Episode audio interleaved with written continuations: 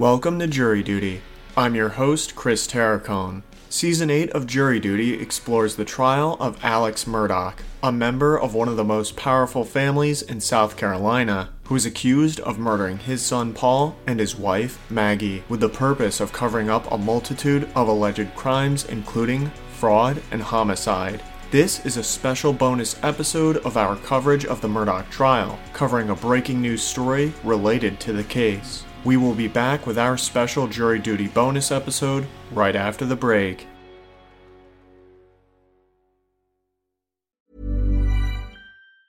Hey, it's Ryan Reynolds, and I'm here with Keith, co star of my upcoming film, If, only in theaters, May 17th. Do you want to tell people the big news? All right, I'll do. Sign up now and you'll get unlimited for $15 a month in six months of Paramount Plus Essential Plan on us. Mintmobile.com slash switch. Upfront payment of $45 equivalent to $15 per month. Unlimited over 40 gigabytes per month. Face lower speeds. Videos at 480p. Active Mint customers by 531.24 get six months of Paramount Plus Essential Plan. Auto renews after six months. Offer ends May 31st, 2024. Separate Paramount Plus registration required. Terms and conditions apply if rated PG.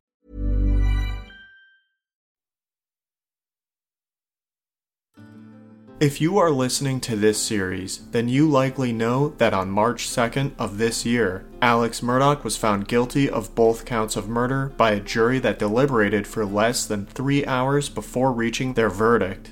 Murdaugh subsequently pleaded guilty to financial crimes related to his theft of client funds from his law firm. He waits sentencing on those crimes. Then last month, Murdaugh's attorneys filed a bombshell appeal requesting a new trial for their client with the South Carolina Court of Appeals. The appeal alleged that Rebecca Hill, who served as the Colleton County Court clerk during Alex Murdaugh's double murder trial, quote, instructed jurors not to be misled by evidence presented in Mr. Murdaugh's defense, end quote. She told jurors not to be fooled by Mr. Murdaugh's testimony in his own defense. Unquote. It further asserted that Ms. Hill had private conversations with the jury foreperson and pressured jurors to expedite their deliberations and accused Ms. Hill of passing along reporters' business cards to jurors during the trial. After the verdict, the appeal alleged that the clerk traveled to New York City with three of the jurors and sat for questions with reporters. Finally, the court clerk recently published an account of her experiences during the trial called Behind the Doors of Justice The Murdaugh Murders.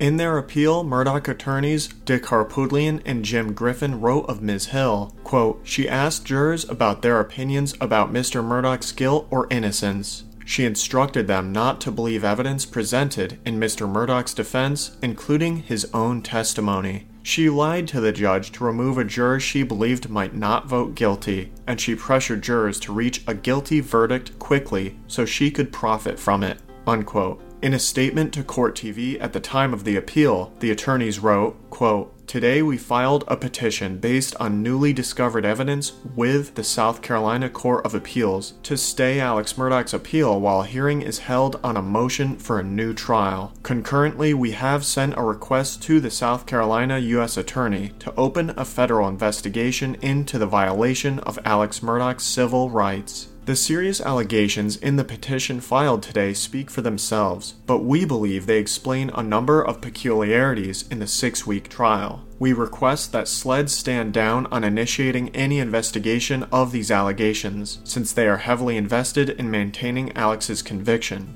We suggest that they wait for the Court of Appeals to rule and receive direction from the trial court, if the Court of Appeals remands the case for an evidentiary hearing. We also would request that those in the media and the public respect the privacy of those included in this filing. Jim and I want to thank those on our team who stand with us today who have worked tirelessly to ferret out the truth. Alex Murdaugh maintained and still maintains his innocence of the murder of Maggie and Paul, and he believes the truth will ultimately prevail. Unquote. The South Carolina Attorney General's office issued a statement saying, quote, "We are currently reviewing the defense's latest motion and will respond through the legal process at the appropriate time." End quote. A subsequent statement offered, quote, "The state's only vested interest is seeking the truth." A statement read, quote, as with all investigations, SLED and the South Carolina Attorney General's Office are committed to a fair and impartial investigation and will continue to follow the facts wherever they lead.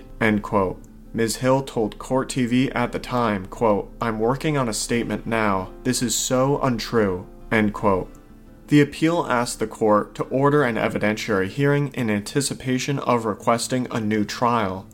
Well, yesterday, the South Carolina Court of Appeals granted Murdaugh's requests to stay his appeal and ordered the lower court to conduct an evidentiary hearing to determine whether a new trial would be warranted. Judge Bruce Williams' one paragraph order stated, quote, Appellant filed a motion to hold this appeal in abeyance and remand to the Circuit Court to allow him to file a motion for a new trial pursuant to Rule 29B of the South Carolina Rules of Criminal Procedure. Respondent filed a return and appellant filed a reply. After careful consideration, we grant appellant's motion. This appeal shall be held in abeyance until resolution of the Rule 29B motion. Appellant shall provide this court with status updates every 30 days. Failure to file status updates may result in dismissal of this appeal. Unquote.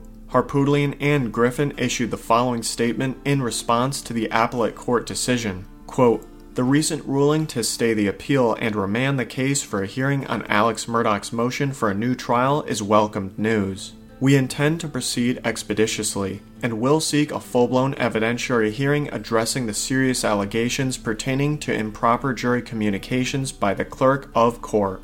Unquote. The South Carolina Attorney General's office issued a brief statement that they would, quote, respond through the legal process at the appropriate time, end quote. That concludes this special bonus episode of Jury Duty The Trial of Alex Murdaugh.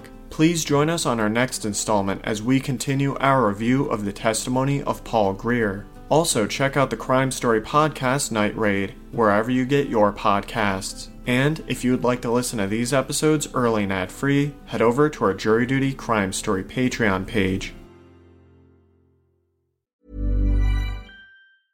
Even when we're on a budget, we still deserve nice things. Quince is a place to scoop up stunning high end goods for 50 to 80% less than similar brands. They have buttery soft cashmere sweaters starting at $50, luxurious Italian leather bags, and so much more. Plus, Quince only works with factories that use safe, ethical, and responsible manufacturing. Get the high-end goods you'll love without the high price tag with Quince. Go to quince.com/style for free shipping and 365-day returns.